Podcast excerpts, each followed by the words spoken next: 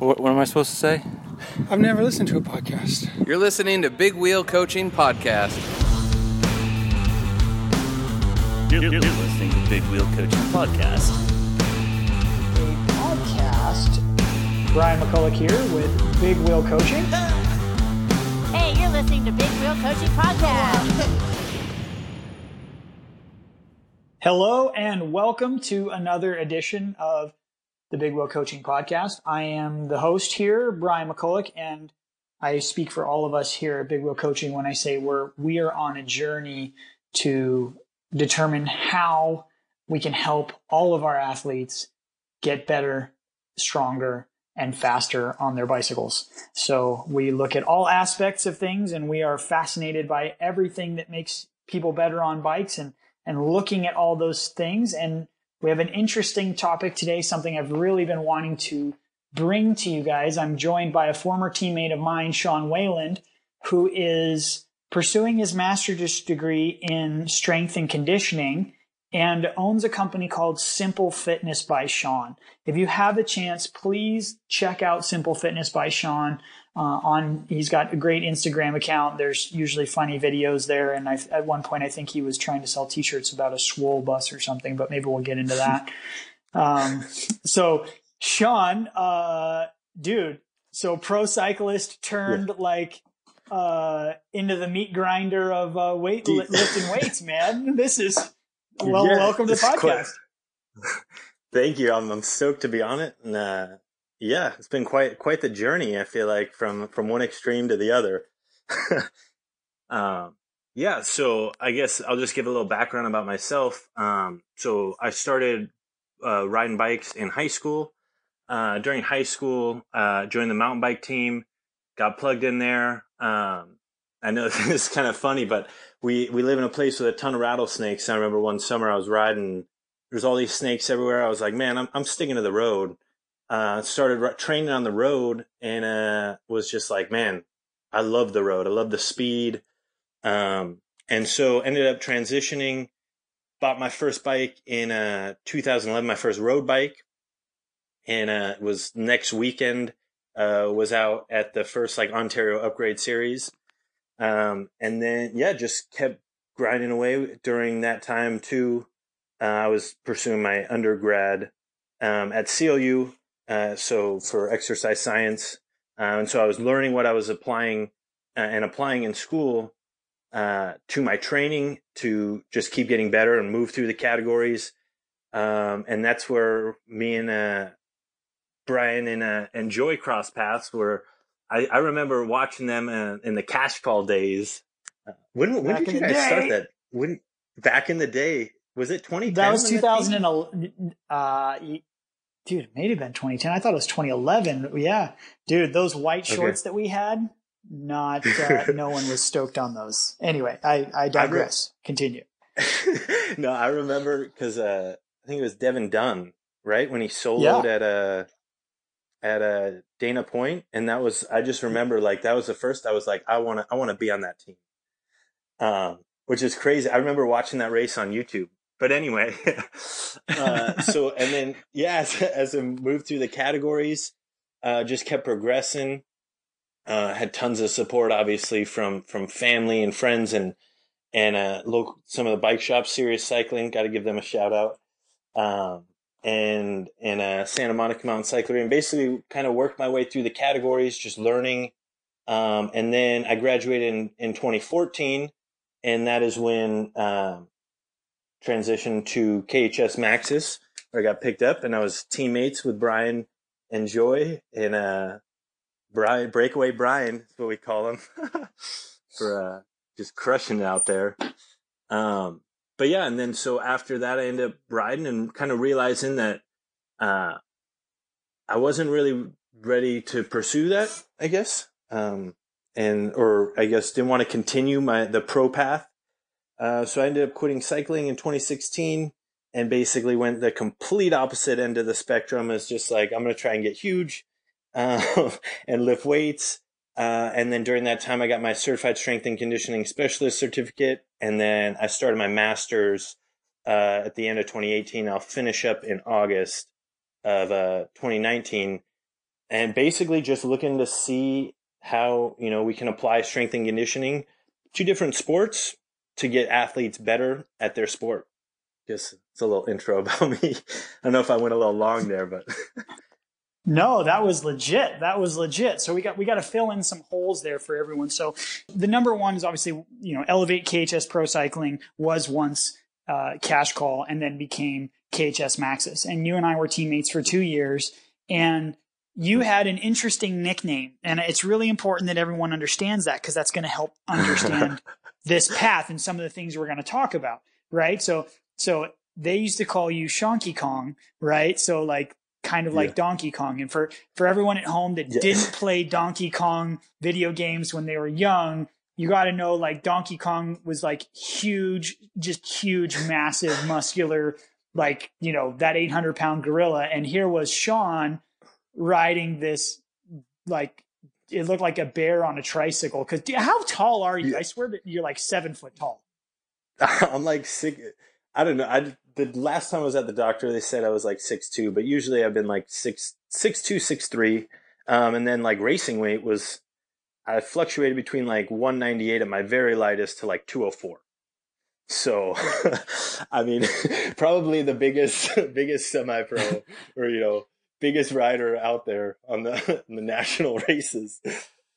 Pretty close, I guess. Yeah. Tom Zirbel's up there too, but Well, and I think that's important, right? So that's really why I, I- I think this particular component is is great for us to go over because what we're going to go over is we're going to we're going to talk to everyone about strength training for endurance cycling or rather we're just going to call it cycling okay? So we're, the reason why we're saying endurance cycling is because uh, the literature that we've been reading and studying for this is is that's how it characterizes our our type of bike riding is endurance riding as opposed to something like track cycling right? And so Mhm. what's interesting to to me is kind of the there's there's two parts of what we're going to talk about right? There's that the culture piece of weight training and what kind of taboo has been associated with that from both a coaching perspective and an athlete perspective okay? And then there's now what is the evidence based component which is new newer evidence showing that strength training is in fact a particular type of strength training which we'll get into is really really powerful for cycling as a whole. And it's so good to hear this because uh, you know like you and I have been talking about offline and everyone who listens to this kind of knows we went to the Training Peaks Endurance Coaching Summit and we had the opportunity to to sit in on a on a seminar with uh, a woman named Jess Daniels and she was really um or she Jess Elliott I forget sorry anyway. Yeah she had, she was talking about some of these concepts and, and it really got me thinking. So that was got me going on this deep dive and then thankfully a, a post from you came up on my Instagram that was like, I wish I did these things when I was a cyclist. And I was like, why have I not called Shawn sooner? Which, you know, A, you're a dear friend of mine on the team. And I just, we had so much fun together traveling and racing together. But like to rekindle that and to see where you've come in your educational background and how that specifically applies to cyclists is like, oh, I'm so excited to introduce all of our listeners to you because you can chart the path, right? You know the path. You know what it's like to be dropped. Whereas so much of what we've been talking about, at least when I've been talking to strength and conditioning co- coaches and other people that have a strength and conditioning background, they're not cyclists. So when we talk about things like getting dropped or climbing, eh, doing extended climbing or this, that, the other, their general feedback is like, well, you just need to be stronger. Who cares if you put on mass? Like you look, you look awful, you tiny little cyclist, you little puny pipsqueaks. Yeah. Yeah, right. And and and Yeah. you know, you know, you're like, oh wait, wait a second. I've been, I, I've been dropped before. I don't want to do that, right? Like that. That it's not a group ride anymore. Once you're not a part of the group, right? Yeah, I mean, I've been on both sides of the spectrum of, you know, like I remember I told one of my friends at one point, like I was like, if I could cast my arms to get muscle atrophy so I could get smaller, I would do it. Like this was during my cycling days, you know, just you know, so I know what it's like to be, hey, like I don't want to be bigger. I don't want to put on any more mass. Like I want to be as small as possible. Um, and then on the flip side, like I've now it's like I know, you know, well, I want to be as big as possible and as strong as possible. So, so I understand that, um, you know, that hesitation, um, because you know, ultimately, the, the strength and conditioning coach like is is not to and I know we were talking about this the other day, is not to put what our personal goals onto other people. It's to make them use the tools that we have to make them be the best that they can at what they want to be. You know, and in this case, you know, we're talking about cycling. So I'm, you know, the goal is not to transform people into, well, yeah, like you said, well, you just need to get bigger and stronger. Well, I don't want to get bigger and stronger. I want to get smaller and faster. And so we're, you know, the plan is to support that in whatever tools you're using. And when we're talking about that plan, I think we need to talk Yep. specifically about what. Okay, where let's set the table a little bit because we, we've got to talk about a very specific type of weightlifting that we're talking about. Because in the past, like when I, you know, back before I was a coach and when I was having coaches help me, it was you know the the, the plans and the strength component were this: you would go into the gym and it was only in the off season that you went into the gym and there was usually you were in the gym for three months maximum. There was an adaptation phase there was a build phase and then there was a small maintenance phase. And it was usually like we did everything nothing was under 15 reps everything was over 15 reps because the idea was i don't want to get bulky i don't want to get big and, and the funny thing about it is looking back at it now looking back at it now, like I, I, I have a mesomorph body type. Like I always put on weight like that. I, I just look at, I just Yeah. think about doing push-ups and my arms are getting swollen right now. Right. And so Yeah. it was interesting to think that, that that's what we were, a lot of people were doing at that time because that was traditional knowledge is that, well, okay, we need to build bone density because we're obviously on a non-impact sport. And, you know, there was kind of some trade-offs there, but here we are now coming into 2020 and there's some new research maybe it's not new research but it's just gaining momentum in this research Mhm. that it's like hey wait a second there is a way to develop muscle recruitment i.e power and strength here listen up everybody who's listening increase power and strength without increasing mass and to do that in a very uh, what I would say a minimal time investment is probably what the way the the way that I would put it. Is that is that fair to say, Shawn? Yeah, I mean, de- uh, like I said, two usually about two sessions a week. Um, some like some of the literature goes up to three, uh, but most of it's yeah, right about two sessions a week, and you're only doing you know the few exercises that are going to transfer. Obviously, initially you have to build. Well, first first of all, we'll address a few things. The as far as the the the volume, like you said, you would go in and do 15 plus reps you're across all rep ranges, like when you're lifting, you're going to get some emphasis on muscle hypertrophy. Now, what, how much is going to depend how long, the frequency of training, the volume of training. Um, and so that's where we come in and we go, okay, well, we need to put enough volume in so we get people ready for the strength power component without adding obviously a ton of mass. And if there is some a little bit of mass that that mass especially like if you know some some change in maybe body composition especially in the lower legs or you know glutes quads hamstrings can we transfer that small increase in muscle mass there to a larger increase in power or efficiency which makes you faster on the bike to a more to to more than offset that gain. Because there you know there is no like there's definitely programs like you said i mean people anytime you lift weights that's that's one of the you know hypertrophy but i think people think that they're going to get huge by touching a weight. And uh and i think that's especially when you're concurrently training. So concurrent training meaning you're undergoing endurance training in conjunction with strength training it it very much mitigates that hypertrophic response so where you're not going to get huge When we say hypertrophy, what we mean is growth of the muscle. Okay, and what Growth what, what we're talking exactly. about exactly. So so just I want to make sure everyone's at home following us and like you know I'm kind of like dumb like du- the Barney the purple dinosaur, so I like keep it real simple, you know. So Yep. what what I think of is like okay, people don't want to gain size. Right, but they want to gain strength. So that's where what we're talking about, and you have been studying specific ways to do that. And particularly, I thought it was really good that you brought up that component of, hey, as a strength and conditioning coach, it's not my job to, to put my coaching goals onto you right? And so mm-hmm. that's that i think of that all the time as a coach just because i'm a pro cyclist doesn't mean that i need to train everyone else like a pro cyclist. That doesn't make any sense. It would mean that i'm not listening to what's their their needs are. So that's a really fresh way of looking at because eh, not everyone i don't want to overgeneralize but many of the strength and conditioning coaches that i've talked with they kind of have that that mentality where it's like oh you wee little guy you need to put on some weight anyway come on you know, and I'm like, well, hey Yeah. guys, actually, I'm, you know, on my team, I'm one of the bigger writers, and it, they're like, what? That like blows their mind. I'm like, you got to think about who we're,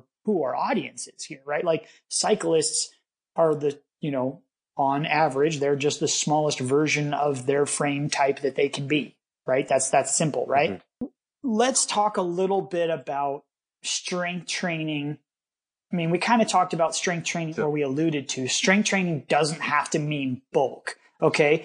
But Mhm. what? How can you get strength without bulk? Because I think that's really important that people So- understand that there's a difference. What does that look like to people? Yeah.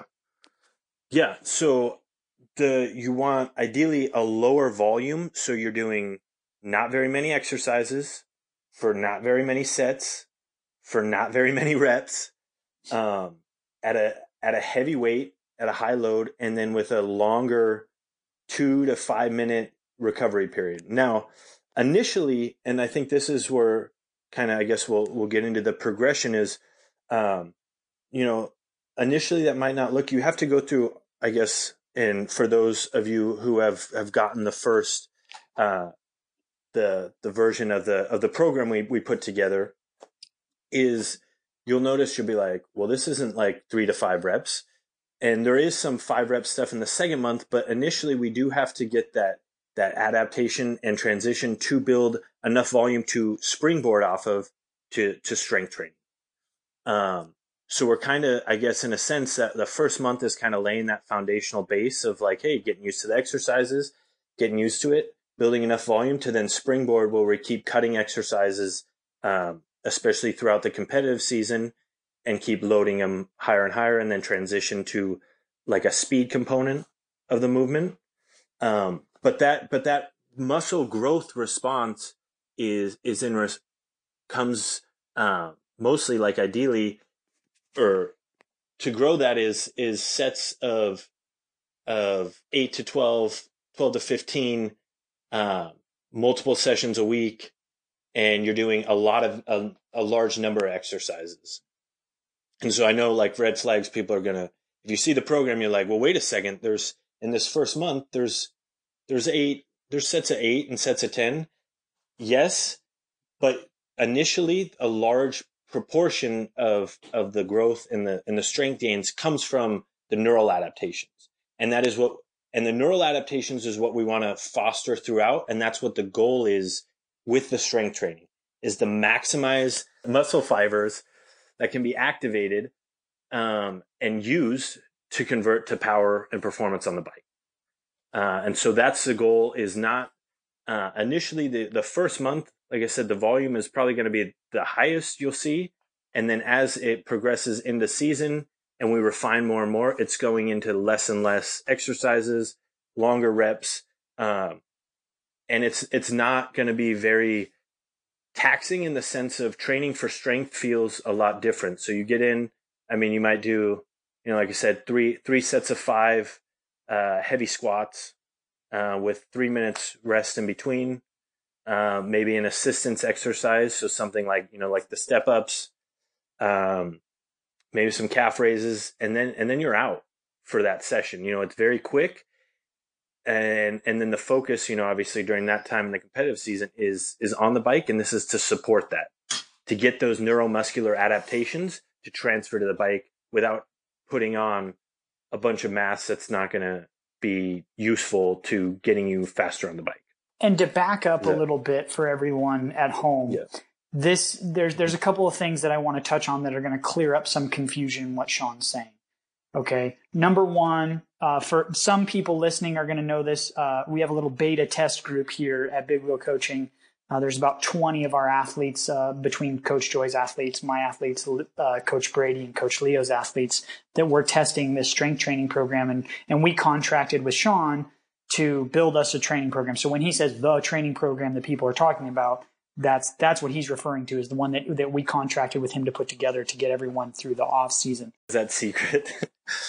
No, it's not secret. It's good. Okay. It's good because we Oh, want okay. every. I want everyone to have Okay. it. I do want everyone to have it. But the reason why it's in a in a beta session is, is is not because of Shawn's expertise. It's in a beta session because the the platform in which we are bringing it is a sister company to Training Peaks, and there's uh, a steep amount of learning curve and my technological ability to deliver that. So the reason why we're we're doing it a little old school and keeping it close to the chest is because we want everyone to be able to have access to the program, but also if they maybe need to talk to you or, or whatever, rather before we kind of get it bulletproof to where it goes out to everyone. So Yeah. uh, I don't want I don't want to Mhm. get too far down on that, but what I want people to understand Okay. is there's there's a base period here where just like anything else, you kind of got to ride your bike a lot to be able to be like, oh, okay, well, I understand cadence. I understand what it means to pull through the bottom of the pedal stroke and go over the top and be clipped in and do all these things. And all of those things take time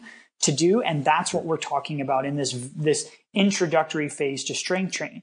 At a more broad mm-hmm. picture, what we're talking about is getting past that and then going to, mm-hmm. like you said, lifting heavy weights in low rep ranges in low in in only a few sets. And key to that what you said was with a large amount of rest. And what's particularly important for me to convey to everyone here listening at home about this research and, and what we're talking about is this is going to look and feel very different than what I just described to you before and even what I prescribed for some of my athletes for strength training in the past, which was, hey, don't waste your time at the gym, superset. Go out there and do a core exercise and a leg exercise, pick a back exercise and a chest exercise, do all these things so that you can make the most of your time. That looks very different than what we are doing. And that's where I want to come back to Good. what Jess Elliott said at the uh, endurance coaching summit was she said, Hey, you guys do, you guys quote, you cyclists, uh, shall we say, cyclists do low reps, or excuse me, low weight, high reps in your sport. So why on earth would you go to the gym and do the same? And it was like, Yep. hit me like a ton of bricks when she said that. And that's what's led us to this conversation now to where I can fully flesh this out with you and share it with everyone to go, wait a second. There's something to be said here about having something completely different, a completely different stimulus. And I want you to talk about why that stimulus is effective and why the rest is particularly important because I want people to understand that what we're asking them to do, okay, we're asking you to understand that strength training is not a build a sweat angel workout, right? Like there are plenty of people Mhm. that are going to spin classes and they're going to other things and and this that's not what we're talking about. We're talking about building strength, going to the gym to lift heavy things. That's a very different workout than going to, you know, cardio blast anything, right? Like this is not Yeah. what we're doing at all. So so help help Mhm. set the table for us, Shawn, so that everyone knows what we're talking about specifically. Yeah. So, I mean, when you're when we're doing heavy strength training, uh, the goal is is that maximal effort and recruitment of the muscle fibers that you aren't using basically in cycling most of the time. So, a lot of times you have, I mean, so there's in simplicity terms, you have like everyone knows the type one, the aerobic kind of muscle fibers, type two A, type two X, and the type two are like the fast twitch. Well, you have type 2X muscle fibers, which uh, basically aren't really used. And so we're trying to get those converted to the more aerobic, usable type 2A, um, and basically get that neural recruitment to increase strength. So now every pedal stroke, too, instead of, you know, at a certain gearing, you're putting, you know, I don't know, say 20% of your maximal effort muscle. Well, now that's only 15% and and translating that to to that ability to one generate more power in sprints hopefully increase cycling economy so less oxygen cost um, at a given workload uh, increase hopefully like lactate threshold there's some interesting some stuff there or time trial performance so that's the goal. But the training itself is going to feel nothing like aerobic training. And I think that's um, because we're training metabolically, we're training the ATP PCR system, which is you have very limited, it's between five to 10 seconds, usually, maybe 15, where it's maximally activated. Um, and getting that neural recruitment of those muscle fibers. Um, but then the recovery period for that is is usually, I mean, max. Usually, I think it's I forget the exact percentages within about two minutes, and then every it increases kind of. It's got like a rapid return to about half full, I guess about two minutes, and then maximally at eight minutes. So the sweet spot to be in is between two and five minutes, depending on on the weight, uh, the exercise, kind of what you're doing. Uh, so those breaks, it's going to feel, you know, a, a 15 second or 10 second uh, set for, say, squats and max effort is not, you're not going to finish and be gassed out of breath. Um, and so you're going to feel like you're like, oh, I'm, I'm ready to go again. And the goal is to wait. so it, it will feel, you might feel initially, you know, uh, as as it gets you know pro, like I said as we progress to that more strength power it'll feel like you're compared to what you're used to for aerobic training it won't feel like a workout. Uh it, it's a and so you have to understand it's like no it's okay. Like i don't have to be breathing heavy uh because like I, i'm doing this right. Because if you rush it you're not you kind of start going down that metabolic the power uh, during each set's going to drop and that's what we don't want we want to hit it maximally, and then we want to get out of the gym. And that so, is so important to what we're talking about. Like you said, we want to hit it maximally yeah. and get out of the gym. So let's take a moment there and let's talk to actual implementation. Okay. One, one of my initial hesitations as a coach was when, when and I should say as a coach and an athlete, okay, so over the years, a lot of people went away from going to the gym for the reasons I previously stated, because it was like, well, we go to the mm-hmm. gym for three months and you lift a bunch of weights and, and, you know, you usually get a little bit bigger and then you're going to try and convert that to cycling strength, right? Well, you know, okay, there's, there's probably people that could argue that with me that like, hey, I still should have done that. Okay. But I didn't because in Southern California, that's Grand Fondo season and that's when the weather's the best and I don't want, and I want to ride my bike, right? Number one, I'm a professional cyclist. I, I want to ride my bike. As a coach, I want my other athletes to ride their bikes because A, they have time. B, it's nice weather. Not everyone we coach is in Southern California, but a lot of people are. And so yeah. the, the, the thought there was that it was very easy to go away from that. So when we're talking about strength training, okay, the traditional path was strength training was your workout for the day. And when it was your workout for the day, that meant surprise, no bike riding for that day. Okay. So now if you were, let's just say you are master's aged cyclist, you're 35, 45, 55 and have a job and kids and all this stuff. Maybe you're only riding four days a week and then the, the light goes away. So daylight savings time comes back. And then now all of a sudden I'm saying, Hey, I need you to go to the gym two to three times a week. Well, now you're only riding on the weekends and maybe once during the week. Like that was very, very ineffective because the amount that it took to build back the aerobic side of the equation was so substantial, it mm-hmm. wasn't effective. Okay. So now mm-hmm. let's go back to where you were talking about what you said was it's a very focused and effective workout when done properly. Okay. What that mm-hmm. means mm-hmm. now is because it's not taxing the aerobic system, listen up, everybody. This made this very, very important. Because it's not taxing the aerobic system, you can do concurrent training, which is what you said was doing strength and endurance. Okay. Which what that means is in effect, and what, what I've charged Shawn with, um, as a, as a task is to build both a gym focused workout and a weight training, uh, a body, not necessarily body weight, but a home program because you do need the weights to be able to lift heavy stuff. Okay uh, and to get mm-hmm. the benefit of this. Not not in every movement, and we'll talk more about that later. But the reality was, it's only going to take 30 to 45 minutes in the morning to do this, and then you really only, but depending on what literature you read, you only need about six hours gap, and then you can do another workout. So for those of you at home that are saying, well, geez, if I take Brian Brian saying, hey, I need to do two to three times a week in the gym. Well, what's that going to take away from my riding? Well, practically, what this looks like. And this is again why I'm so excited to bring this to everybody is because we've been working really hard at finding a solution that's practical that will help you. And this particular type of lifting is practical, not just because it doesn't build muscle mass, okay, substantially. It builds, it is, can be done within reason in your own home or with limited access to a gym. Okay. And a lot of people that we coach and we work with have access to a gym, right? And right now it's very reasonable to get access to a gym these days. I think Joy just started and it's like 15 bucks a month or less, something like that. So it's very, it's not cost prohibitive, right? And so if you can go to the gym two days a week in the morning before you go to work, right? On your way to work or even at your lunch break, boom, maybe even some people have a, have a gym at their work Okay. They bust out a lunch workout because it's only 30 to 45 minutes and it's not terribly taxing.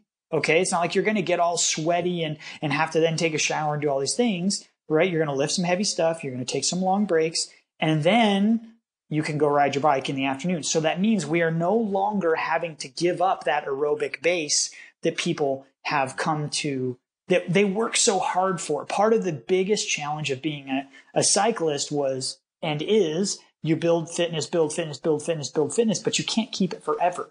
Right. And so what we're trying to come up with is ways that also help you build your fitness, but also don't erode something in the process. And so I think it's a very reason, this particular type of training that we're talking about is very beneficial. We've seen gains through, depending on what literature you're talking about, like as much as 7% increase just by adding it over eight weeks, right? Like that's a pretty, if your threshold is 300 watts, that's 21 watts increase, right? Just for going to the adding yeah. two times a week at the gym. That's pretty reasonable. And and by the way, you don't have to sweat that much. Like that's not bad, right? So I, I want everyone to think that this isn't just some literature that we picked up off the floor and we're like, hey, let's come talk about this. This is like I've everyone here, Big Wheel Coaching, and, and through you, Shawn, and we've had some other friends like Chi um, at Outdoor Fitness Coach and some other folks that we've really talked to about this have really helped us narrow this down into something that is practical that can help people this off season and make sure that their 2020 is off the charts. Because uh, again, at Big Wheel Coaching, we believe, we truly, truly believe this, Wayland, and this is why we wanted to have you here. Is like I believe human potential is immense, and we just have to tap into it, and we have to help people get get more from themselves because they're capable of it. And and I think this is a very, very important thing that can help them achieve that like we talked about, you know, this this is just another tool, and this is another a few percentage points we can add on the board for a cross. You know, just like you know, okay, you got the the aerobic training, which you guys got down. You know, the nutrition side, eating enough. You know, this is this is another avenue to make those that extra those extra gains on the bike.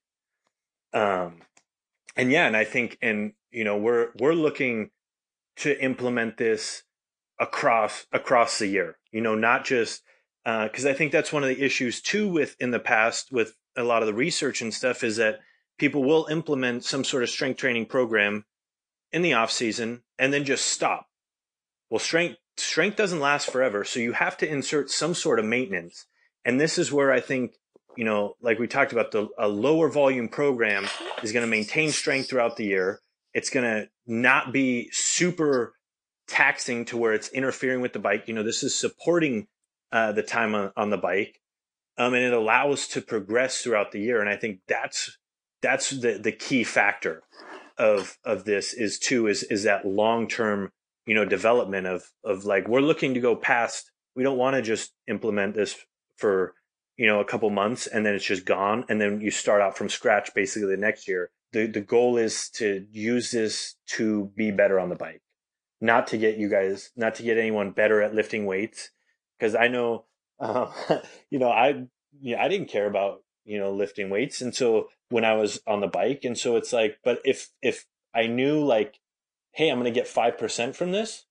Yeah, I care about lifting weights now, you know, but we want to design, you know, a program where it, it complements the cycling and enhances and is not detracting and taking away time from you know, the training on the bike and the enjoyment of the bike because a cyclist, you love, you know, everyone wants to be on the bike riding because it's fun. And so, yeah, I'm, I'm excited for, uh, you know, to see how this grows and evolves throughout, you know, the, the training year. That's excellent, Shawn. I'm so glad you brought all that up. So I, I wanted to add just a little bit of layer of the science because to a lot of people listening, this is going to be fairly new material. It's probably not new for everybody because there are some people that we do coach and listen to this podcast that have a strength training background and they're going to be like, duh, Brian, I've been telling you this. But this, this might even be a little bit of a spin on it for them. But there's a lot of people that don't have any strength training background at all, or maybe, maybe they're in their 40s now and the last time they've done strength training was when they were in high school, college. Okay. So we're trying to put something together for everyone that looks, we want it to be individual for them, individualized for them, but keep in mind that the majority of our athletes are people that are over 30. Okay. And people that have their primary, primarily cyclists. And from there, they even more, they probably haven't been to the gym in a while. So that's kind of generally who we're going So it doesn't matter if you're an endurance mountain bike racer. It doesn't matter if you're a cyclocross racer. It doesn't matter if you're a crit racer, stage racer, uh, Gran Fondo person. It Doesn't matter. None of that matters. This is all useful and all relative to all of you. So, um, Yep. speaking of those percentages, I want to, to go over some of the, some of the science for you. And, and Shawn was so good at going over a lot of the the material and sharing it with me because I, I've got I've got I've gone over some of it, but to be candid, like some of this the white paper stuff, I just need to boil it down to what is useful to our athletes because some of it is just coming from a strength training background, and and you really helped with that, and I appreciate that, Shawn. So you, you've sent over a review from the Scandinavian. Geez, let me try that again. The Scandinavian Journal of Medicine and Science in Sports. Okay, so those Scandinavian folks know a thing or two about this. So there's a review called Optimizing Strength Training for Running and Cycling Endurance Performance. It's called a review, okay? And and there are some important pull quotes from that that I thought was really important because it, it really nails into what we're talking about. And one of those things that we were talking about was this was focused on endurance training as a whole. So it meant runners and cyclists. Okay. And the really fascinating component of it is that they studied and found that in runners, that plyometrics and lifting heavy, so what we'll call heavy lift strength training, okay, that those two things were most important to building running economy, okay, improving running economy. But that for cyclists, they could drop the explosive movement, which we'll kind of generally think of as things like um, plyometrics and things like that. But at the very end, there's like a little sentence. There's just one little sentence, and this is where I want want you to help give us some extra understanding, Shawn. Was that at the very end of this whole review, after I read it, it was like, oh, and by the way, in season, cyclists should go from two to three times a week down to one, and then probably add some explosive stuff. So I thought that was really interesting because, well, obviously there's a, there's a dichotomy there. Cyclists and runners are different, right? And we need to train differently. So let's talk through a little bit about that in this particular review and what, how that influences us as cyclists and, and how, what kind of gains we can get from going to the gym and lifting heavy. Yeah. Well, I mean, and I think, I think the, the strength is obviously has to be developed before power, right? Because power is, is velocity times force. So the goal with, with the training in general is, is low, obviously max strength. So weight, speeds, moving slow, you're using really heavy loads, but also, um, that high velocity movement and explosivity. And I think that's where too, including plyometrics is a good tool. Um, depending on, you know, and like we said, a lot of this goes to depending on how advanced or how comfortable people are with different exercises, um, the loading you can use. So I think plyometrics are, are a great way to get that, uh, that velocity and still that max effort. Uh, so max effort, but just a higher speed of movement, right? Because you're like instead of you know doing a heavy squat and you know struggling, you know as you come back up, this is you're exploding. You're still produce. You're still uh, activating those higher level motor unit and muscle fibers to produce that movement, and so they complement each other. And so really want you want both the base of that power. And a lot of that too i think will be good. We could talk more about this in the future of of integrating you know like sprint training in conjunction with that max training doing repeated efforts to get that you know integrating so power off the bike power and strength off the bike to practicing it on the bike um, in the sprints and kind of doing that that translation. But yeah you you know there's not like we said, a lot of a lot of the research is is done, you know, for a few months at a time, and it's kind of like they'll throw a training program, and and all the programs look way different, and they might be measuring all sorts of different things in different populations, and so now it's like, you know, we're we're kind of going okay, so there's efficacy here, you know, these are what what the primary focus is, like we said, strength and power, but then how now do we implement that throughout the year? Without just you know just one doing one thing and then you know you progress for a month or two or three and then if you stayed on the same thing you're not really going to keep progressing. Um, and so that's where you know just like you switch the training program up for cycling uh, that's the the strength idea the focus is going to be similar uh, throughout the year but it, the program's going to slightly training that max strength and power uh, and that like i said it's going to shift throughout the year like in the off season uh, maybe you know add another strength session you know so maybe two to three uh, and then focus more you know on, on the max strength and and then it you know because you blend in the power i guess is what I, am trying to say from you want to build up strength and power plyometrics i mean strength is the focus but then like you said you know you throw in well you need a, a little bit high velocity movements too and i think that's where you know, phases of development, general strength, specific strength, or max strength, strength power, kind of throughout. And so, like I said, this this initial one program, we include some plyometrics. Uh, a lot of it is done body weight, and I think we want to touch on that. Uh, you know, body weight uh, for people that right now that don't have that have limited access, maybe have a few dumbbells. Um, so the plyometrics are a great way to obviously we have the strength component too following but we wanted to get, especially for those who don't have necessarily maybe a loading, a good start getting used to that explosive and higher velocity movement in conjunction uh, with that strength. There's so much good stuff in what you said there. Do we have to have a gym? Do we not have to have a gym? Is there only, you know, are there certain movements that we really, I mean, we're talking about 30 minutes of movements. That means we're very, very specific on the work we're going to do while we're there. Does that require us to have a gym? Does that mean that we have to have certain, our gym has to have certain equipment? What's that look like? Yeah, I mean, so as far as, as loading exercise, body weight is, is always a great start. Um, but eventually, or, you know, a lot of people are already past where, uh, you know, doing body weight squats is really going to, they can do, you know, 20, 30, 40, 50, you know, standing there. And that, and we don't want to do that. So once body weight is good up until the point where, you know, we need to increase load because the only other way to make body weight movements harder is to increase the reps, which over the long term is not is not the is the goal, right? We're trying to go heavy. So that said, though, you don't you don't need a bunch of equipment, and that's why I said like plyometrics are good for that that maximal effort and activation um, for body weight. But ultimately, like some some heavy dumbbells or something that's that is going to train. And it doesn't have to obviously like i think squat is a great movement.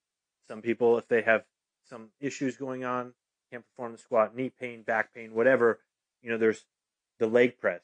Uh, so so eventually body weight is always is great to start is a good jumping off point but uh, but definitely need to uh, to branch off once once strong enough where you know, the rep ranges are way too low, I guess, for making where the body weight is not going to feel, body weight's not going to be uh, taxing um, and during that, those strength uh, sets. And so, so progressing into, yeah, like a gym, um, I know one of the things like, you know, movements, the movements are going to focus on, uh, ankle extension, knee extension, hip extension. So the big muscles, you know, for cycling are calves, uh, quads, hamstrings, glutes. Uh, so any any activity, obviously, we want to load some of them, like like squats or leg press. Uh, you can load a lot heavier uh, than when you go to maybe single leg exercises. Um, so that's kind of like you have the, you want to say the the meat and potatoes of those going heavy, and then you might have an assistant exercise, uh, such as you know a single leg split squat or uh, single leg leg press. Uh, so combining those two to really get that that sport specificity too of transfer, right? Because you're only, you know, you're only pushing down and on one pedal at a time. I mean, at least for the concentric actions. Obviously, you're pulling up, but um, so utilizing that that specificity of movement, we want to select a lot of movements that are going to mimic that. Uh, so, like I said, lunges, split squats, leg press, single leg leg press, uh, and then obviously like squats. Um, but we definitely want to choose those heavier compound movements so we can load them heavy enough for that that strength uh, component. And then also on the flip side, though, you can also use those lower reps to get that velocity, such as you know in the body weight as the plyometric.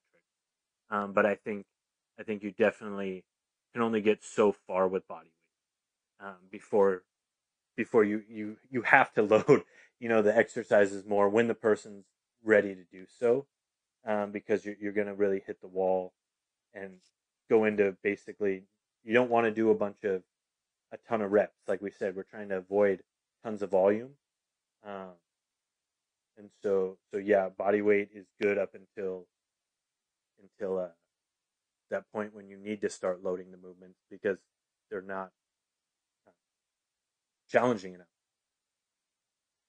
Good, easy money, man. So so the deal is start there, and as soon as I can tell you, the people listening at home they progress quickly. There's no doubt. I like everybody who's listening. They work hard.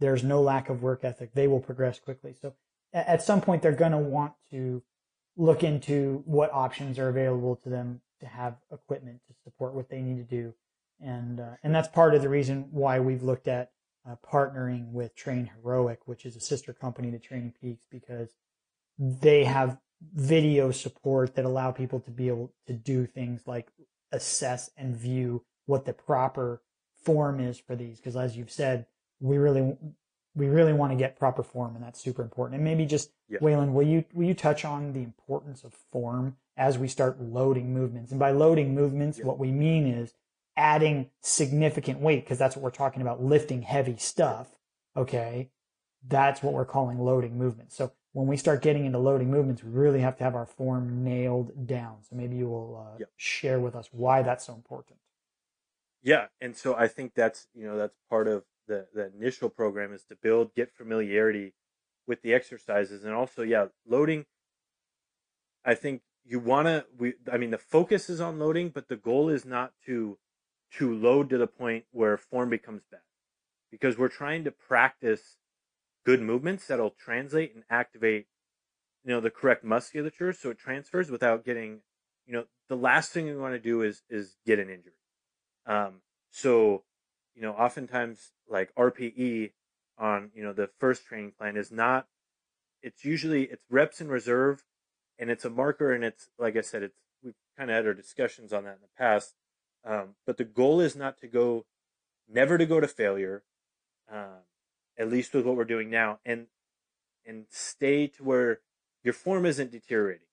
Um, and this is where, you know, me and Brian talked and that's it's great that Train Heroic has those uh, instructional videos, um, because we want to we want to train we want to load the movement heavy, but by doing it correctly.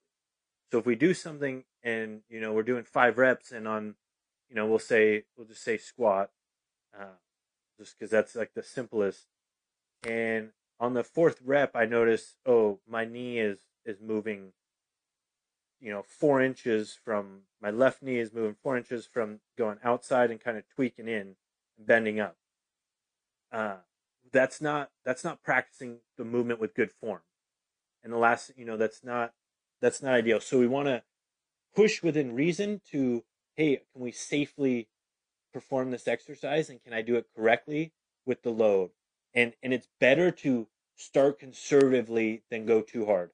because you will make way more progress way quicker uh, on the conservative end than if you go way too hard, end up, you know, even with a, a pulled muscle or something like that, and then shoot, you're out for a week or two, if not more. Um, so, and that's that's one of the key things is um, if you're not comfortable with movements, uh, and this is where you know, like I can help too, um, as far as video analysis. Uh, if you're in the close to me, I'm. Uh, I don't know. Can I do a? Can I plug myself right now? Of course you can, Wayland, to, to say something yeah. about it. So so I'm out in a Simi Valley. So if you're close, we can do, you know, walk through movements, uh, make sure everything looks good. On the flip side, same thing with video analysis online uh, for those people who are farther away. Um, but just so we can correct if you're like something doesn't feel right, I'm not comfortable. Um, just like I said, we always want to play it conservative because the goal is once again, it's not to it's to move the most weight safely to get the maximum adaptation so we can transfer it to the bike.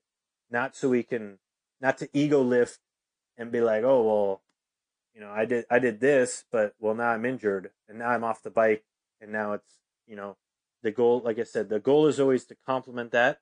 And to do that we need to gotta lift safely. And so if something feels wrong, you're not sure about something, reach out to me for help. Uh, reach out to Brian, you know, reach out to somebody.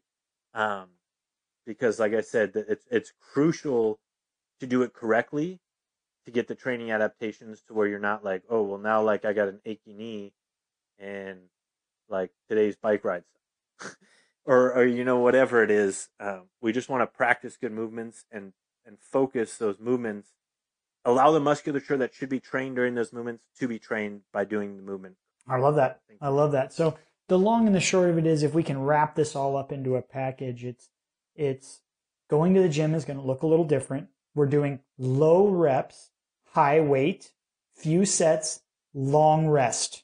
Okay, so that's number one piece of the pie that everyone has to do.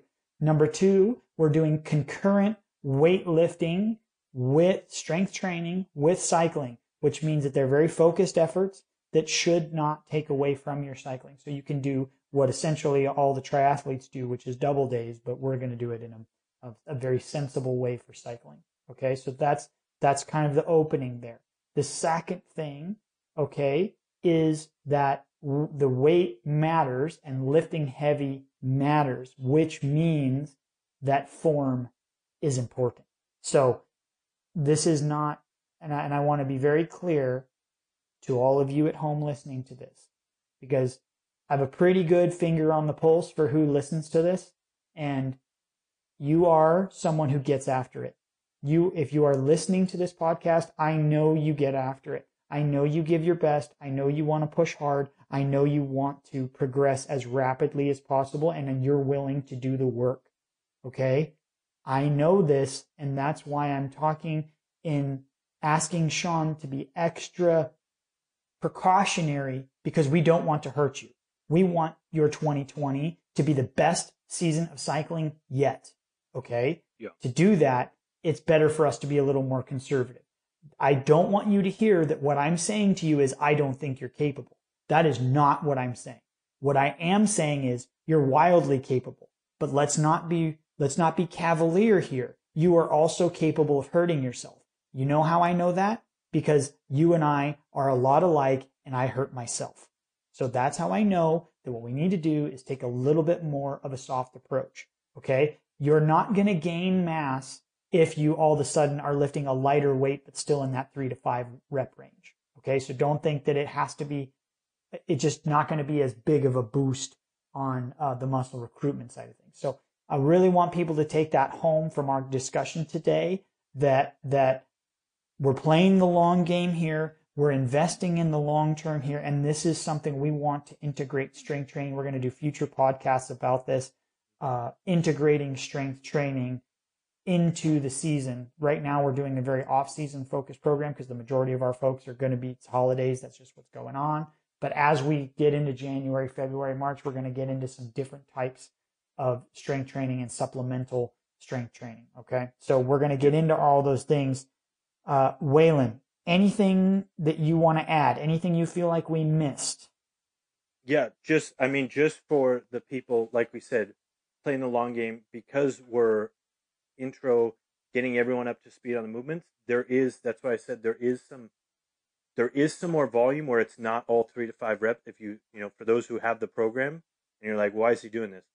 We're progressing to get ready for that, you know, at, and season. So this is this is a build in, get everyone like we said, conservative, get everyone ready.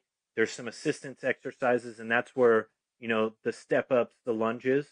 Um, you'll see it's you want to push, but the goal the goal for especially like the second month is the jumps and the squats is kind of the main course. Everything else is, you know, assistant to that to continue to help that.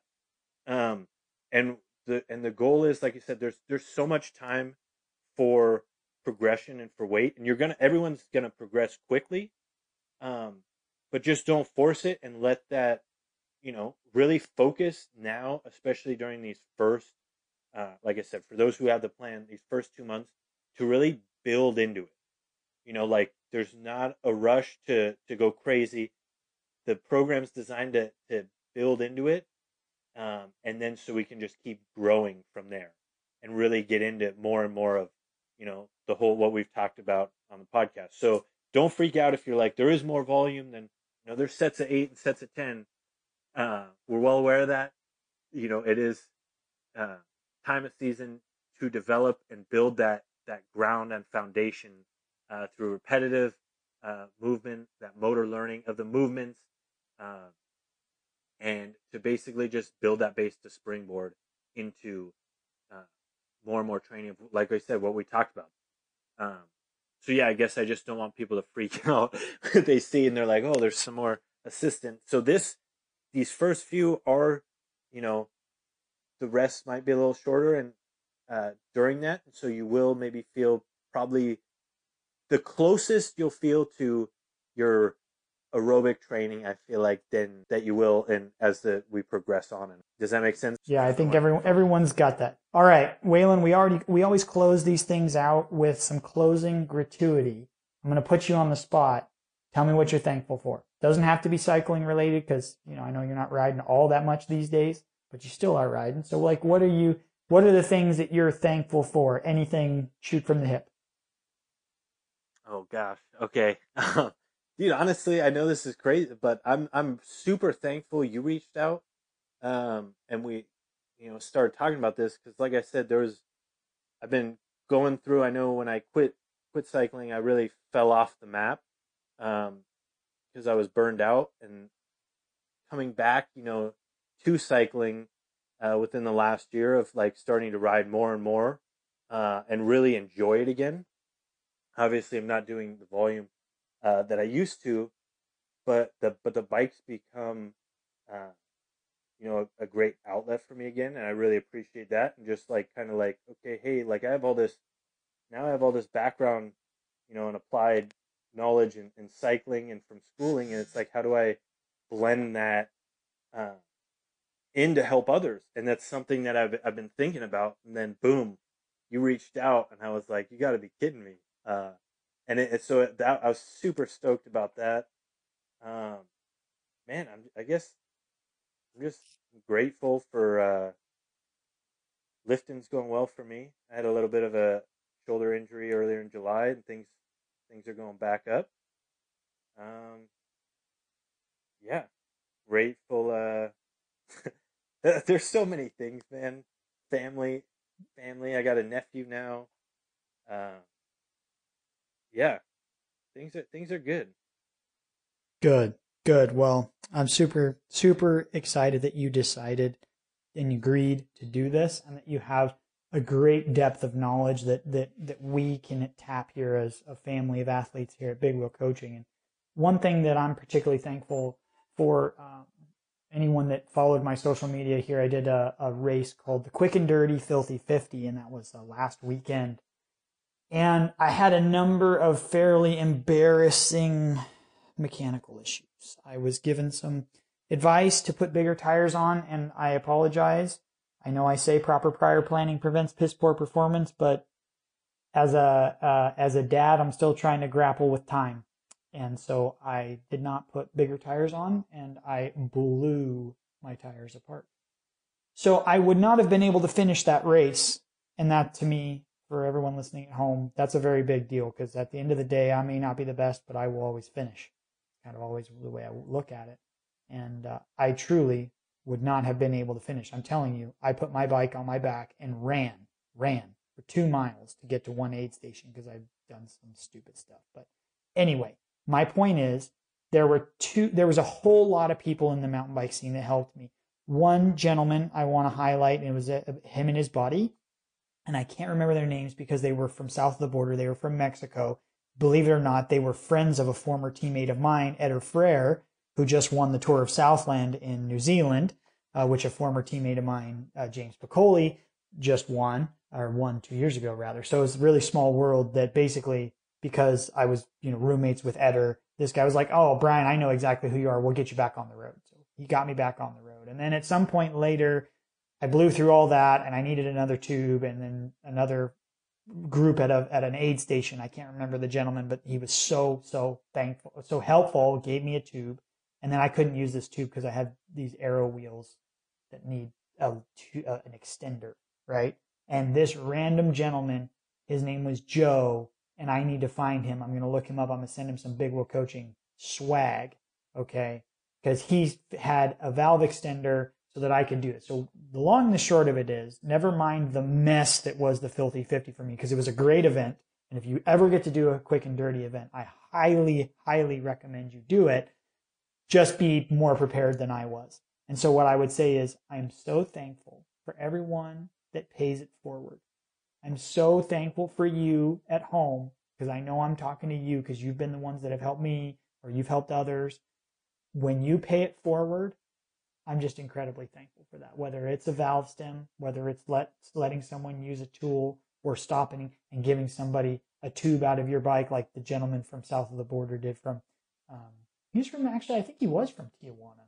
Uh, now that I think about it. But anyway, that being said, I'm really thankful for that. That just, that's just kind of standard fare mountain bike races. And it's been a long time since I've been to a mountain bike race. So to all of my mountain bike friends out there, who pay it forward. Thank you. And to all my road friends and gravel friends out there that pay it forward, know that uh, you made it possible for someone like me who's a knucklehead um, to finish a race and keep that going because I would have been extremely, extremely disappointed if I wouldn't have been able to finish. Like I said, I ran two miles. So thank you for that. Wayland, anything else? Any closing thoughts? Anything you feel like we need to add for our folks before we get them on the road? Um, man, no, I mean I'm excited to uh to kind of start this journey and get feedback from everyone and kind of grow and uh, yeah, and just excited to see you know where this goes and where this evolves, um, and to hear uh hear just mucho success stories. Um, yeah, I was trying to think of like an embarrassing story to share from our cycling days, but honestly, I don't have one like off the top of my head. You have you first off, first off, you have them. Okay, I have pictures of you cycling in a banana costume. Okay, I remember when you were oh. in a in a you you were trying to cut some weight, and so all you were doing was eating bananas. And I remember staying over at your house when we were doing some races together, and there was literally eight bananas in a clump and I guess that's what you would call a banana grouping, a cluster of bananas. Those were your breakfast. Eight bananas was no, your breakfast. Okay, and I was no, like, no, no. I've never eaten eight bananas at once. Bro, in a day, it was, five to ten. Bro, bro, it was it was eight. I'm telling you. You don't be don't oh be blushing God. in front of everybody. I'm telling you right now. We the were over your house. There was a whole Yeah, there was a cluster of them and I was over at your house. I'm like, oh, cool. Like, like Wayland got bananas for everybody for breakfast. Like we all, the whole team was staying at your house. We were going to some race and you were like, oh, no, no, those are mine. You guys like, uh, you guys can have some oatmeal here.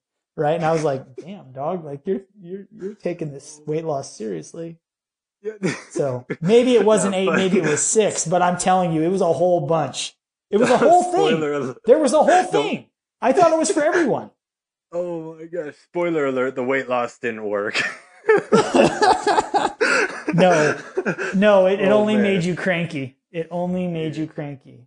There were some good times. I still, I still remember when I, I broke the, the, the the vent in the van, the AC vent. Do you remember that when we were in uh, Minneapolis Yes. and you were like whole cans over here, just smashing the team van to bits? Do you remember that one? Of course, I remember that one. So for everyone at home, the notorious team van stories, uh, they don't have very good air conditioning in the back. So if you're in the back, that means you drew the short straw and you didn't, you don't get to ride in the front. Luckily, I'm usually old. yes, and you're burning up because it's like there's no ventilation back there. And so usually I am driving this thing. That's usually how it works out until we've had mechanics recently. But usually it was me driving it and therefore everyone's screaming, turn the air conditioning on. And somebody couldn't keep their whole cans off the vent and ripped the vent out of the ceiling, which was a problem. And I believe, I believe it was later considered my fault somehow. I'm not entirely sure, but I'm, I can tell you from watching your whole cans rip that thing out instead of just turning them ever so gently as Well, they I should think- have. Yeah, I busted it in because then I got stuck. Because then I was like, "You're like whole cans, you can't pull it out," and we couldn't get the vent. It like broke in, I think, and we couldn't pull it back out, right? Because I was like, "There's gonna just gonna be a plastic thing wiggling around in the vents." and then I think we, Yeah, I think you came in the back, and then that's when you were you saved the day, like always, fixing everything.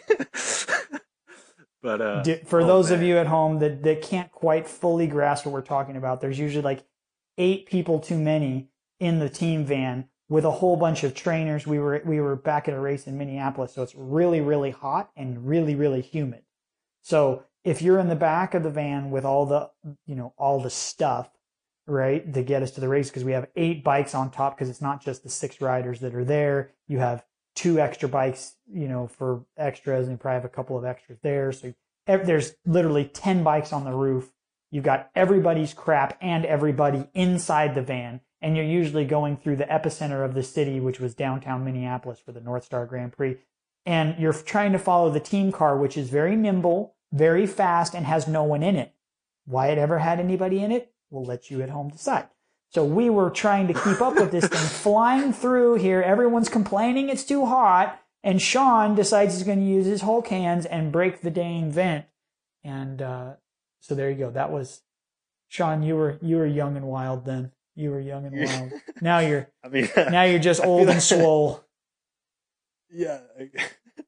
Oh my gosh.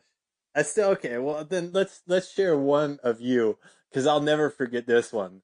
Is when we were driving back from Boise, and uh, we were we were getting close to Yucaipa, and by that time, what was it like a fourteen hour drive, like straight through Yeah. from Boise to your house? Yes.